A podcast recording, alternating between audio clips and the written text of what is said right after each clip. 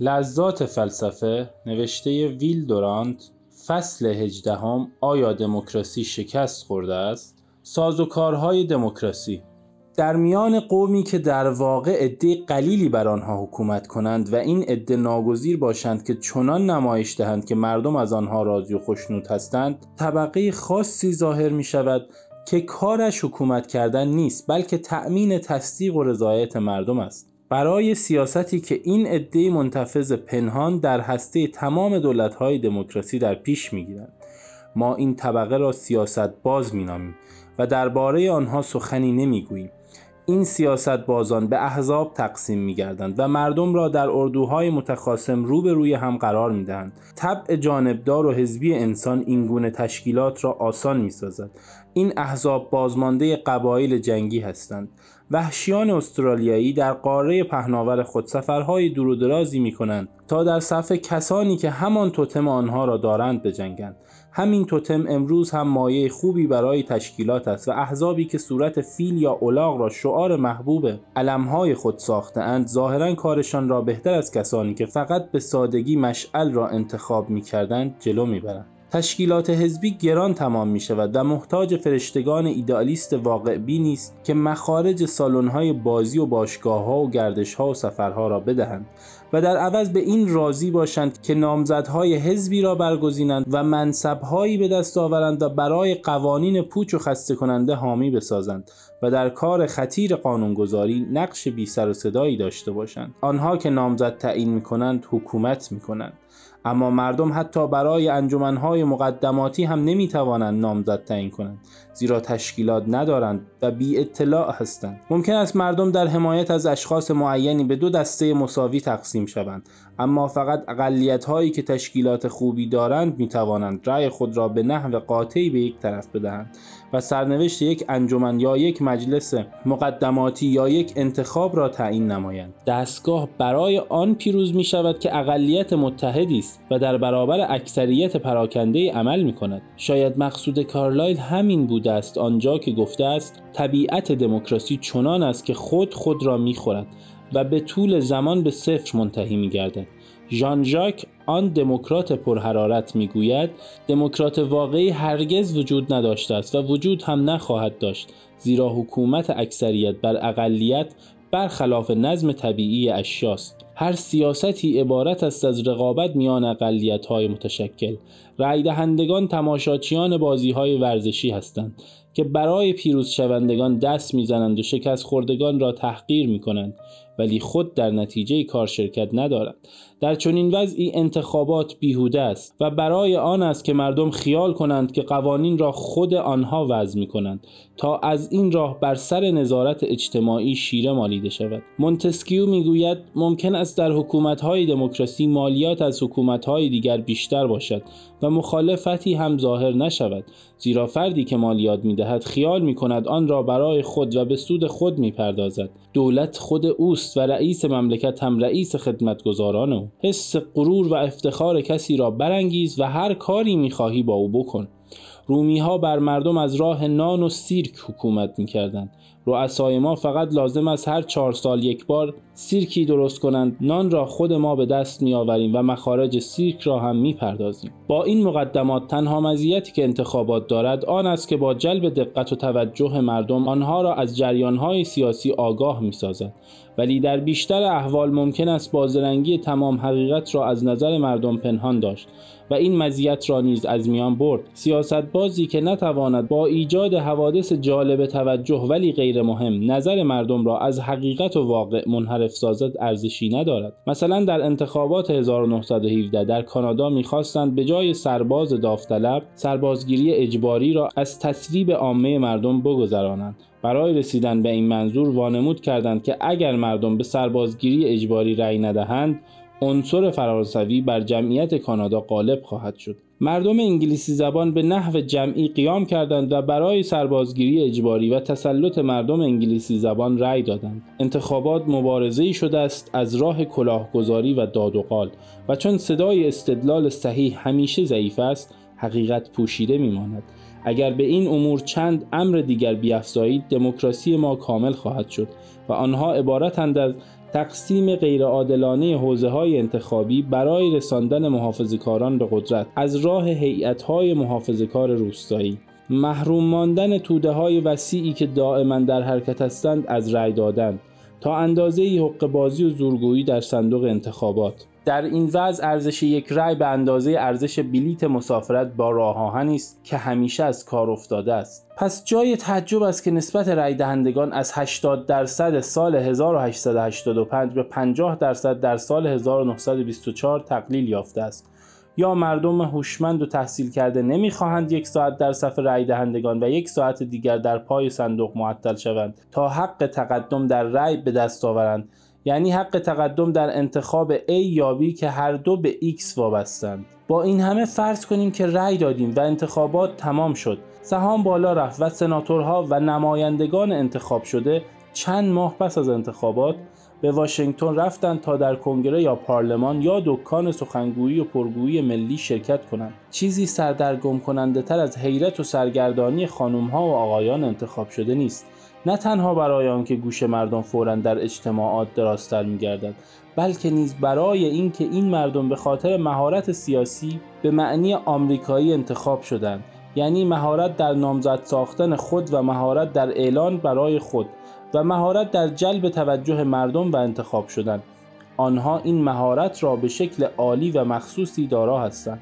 آنها معمولا مردم مطیع تابع نظمی هستند که وجدان قابل انعطافی دارند.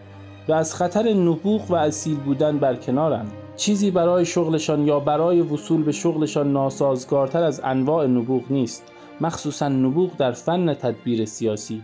تا اینجا باید روشن شده باشد که برای وصول به مقامات بالا وسیله بهتر از اشتهار به میان مایگی و عامی بودن نیست. اکنون نماینده ما خود را در برابر مسائلی می‌بیند که به کلی غیر از مسائلی است که در راه رسیدن به قدرت با آنها مواجه بوده است.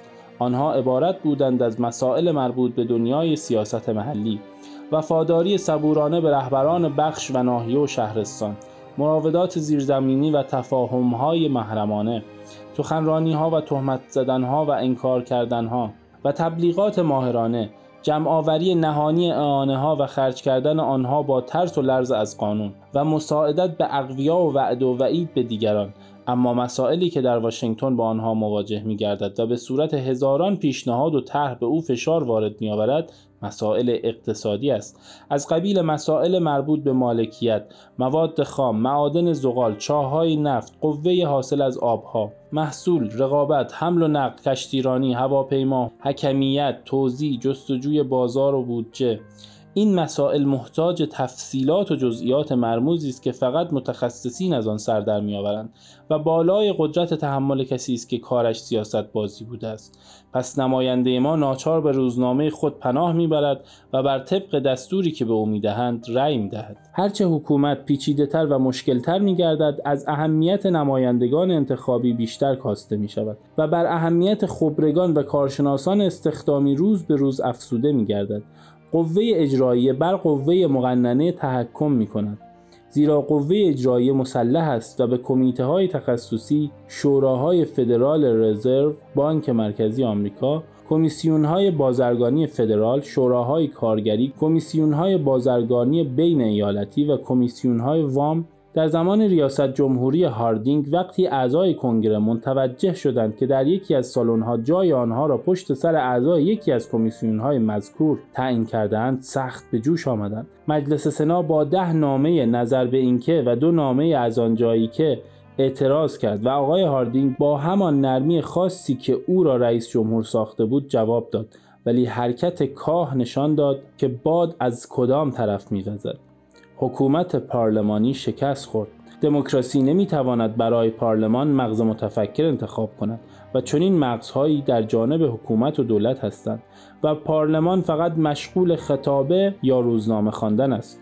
آیا به همین علت است که ما به اصرار می‌خواهیم دشمنانمان دارای حکومت دموکراسی باشند؟ نیچه از تمایلاتی صحبت می کند که می‌خواهد همسایگان دارای حکومت دموکراسی یا به قول مریمه دارای آشفتگی منظم متشکل باشند. فقط برای آنکه این طرز حکومت ملت را ضعیفتر و آشفته تر کرده برای جنگ و دفاع ناسازگارتر می کند. شاید این گونه تسلط دموکراتیک ابتزال و ناشایستگی و حق بازی و فساد تا اندازه موجب شده است که در ممالک ایتالیا و اسپانیا و یونان و روسیه و لهستان و پرتغال یک انتقال افلاتونی از دموکراسی به استبداد صورت بگیرد و بیم آن می رود که در فرانسه نیز چنین باشد اما در مملکت ما چه اتفاق افتاد نیروهای طرفدار اصلاحات سیاسی تقریبا در همه جا شکست خوردند و آنجا هم که پیروزی مختصری به دست آوردند از راه قبول روشهایی بوده است که دستگاه به کار می‌برد. چنانکه پیروزی اصلاحات در بعضی از ایالات تا اندازه‌ای به شکل مسیحی کردن جهان درآمده است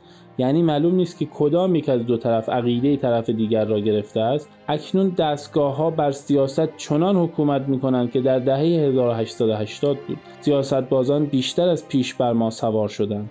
آنها پس از پنجاه سال مبارزه سرانجام بر دشمنان خود یعنی اصلاح طلبان غالب آمدند. عوام پیروز شده است. در همه جا هوشیاری و خردمندی از کرسی های دموکراسی فرار کرده است. چنان که گویی از پیش طوفانی فرار می کنند دیوانگان سوارند و بشریت را به هر سو که بخواهند میرانند. ولی این نظر از روی جانبداری است و مانند شکوایه مدعی است نه تحلیل کامل مسئله. فضائل نیمه رهایی بخش دموکراسی را آن اندازه ستایش کردند و درباره آن چنان داده سخن دادند که احتیاجی به تکرار و بازگویی آن در اینجا نیست. درست است که فشار و زور اکثریت بر اقلیت بهتر است از فشار و زور اقلیت بر اکثریت. محرومیت دموکراتیک فرد تحصیل کرده از حق انتخاب بدتر از انقیاد آریستوکراتیک استعدادهای تازه در برابر نسبنامه های کهن نیست. دموکراسی روح و غرور عوام را بالا برده است و به همان اندازه هم روح افراد فوقالعاده را خرد کرده و نبوغشان را عقیم گذاشته است. رأی دهنده توانا شخصیت خود را آزاد می‌بیند. و این امر تا اندازه‌ای به او شجاعت و حیثیت می‌بخشد. دیگر در میان ما غلامانی که بردگی خود را حس کنند وجود ندارند و هر کسی خود را بالقوه رئیس جمهوری می‌داند و چنان که برایس صبور پس از زحمت زیاد نتیجه گرفته است که ممکن است در دنیا حکومت هایی باشند که از دموکراسی بدتر باشند. ولی هرچه بیشتر دموکراسی را میآزماییم از ناشایستگی و درویی آن بیشتر ناراحت می‌شویم. از آنجا که قدرت سیاسی بدون نظامیان و تفوق اقتصادی واقعیت ندارد مراجعه به آرای عمومی نمایش پرخرجی است. دیکتاتوری که تفوق و اقتدار یک نفر را ادعا می کند در دعوی خود صادق است. ناپل می می‌گوید قدرت مطلقه نیاز به دروغ گفتن ندارد. عمل می کند و حرف نمی زند. دموکراسی بی تعلیم و تربیت ریاکاری بی حد و حصر است و در این صورت معنی آن تنزل فن سیاست و تدبیر مدن به سیاست بازی است. معنی آن این است که علاوه بر اینکه مخارج سنگین هیئت حاکمه واقعی را باید پرداخت مخارج سنگین عده زیادی از سیاستبازان توفیلی را نیز که کارشان خدمت به حاکمان و فریب دادن محکومان است باید پرداخت کرد. آخرین مرحله امر حکومت اوباش است. در شهرهای بزرگ کار جنایتکاران بالا گرفته است زیرا تحت حمایت کامل قانون هستند. اگر آنها جزو تشکیلات باشند یا دوستانی در آن داشته باشند مطمئن هستند که از هر جنایتی بکنند توقیف نخواهند شد و اگر توقیف شوند محکوم نخواهند شد و اگر محکوم شدند به زندان نخواهند رفت و اگر به زندان رفتند مورد عفو قرار خواهند گرفت. و اگر مورد عفو واقع نشدند راه فرار به رویشان باز خواهد بود. اگر در حین انجام عمل کشته شوند جنازه آنها را با همان تشریفات و شکوه خاص طبقه حاکمه تشییع می کنند و لوحه های یادگار به افتخارشان نصب می نمایند این از سرانجام دموکراسی شهری. اگر ما به این فتنه انگیزی ها از خلال رویاهای پر از آرزو بنگریم جایمان در صف مردم ترسو خواهد بود. اگر راه چاره‌ای برای نجات دموکراسی از این نادانی و شرور نیابیم بهتر آن است که این قانون اساسی خود را به ملت جوانتری تقدیم کنیم و خود از بیرون پادشاهی بیاوریم. برای ارتباط با ما آیدی صوفی underline کاپل را در اینستاگرام جستجو کنید.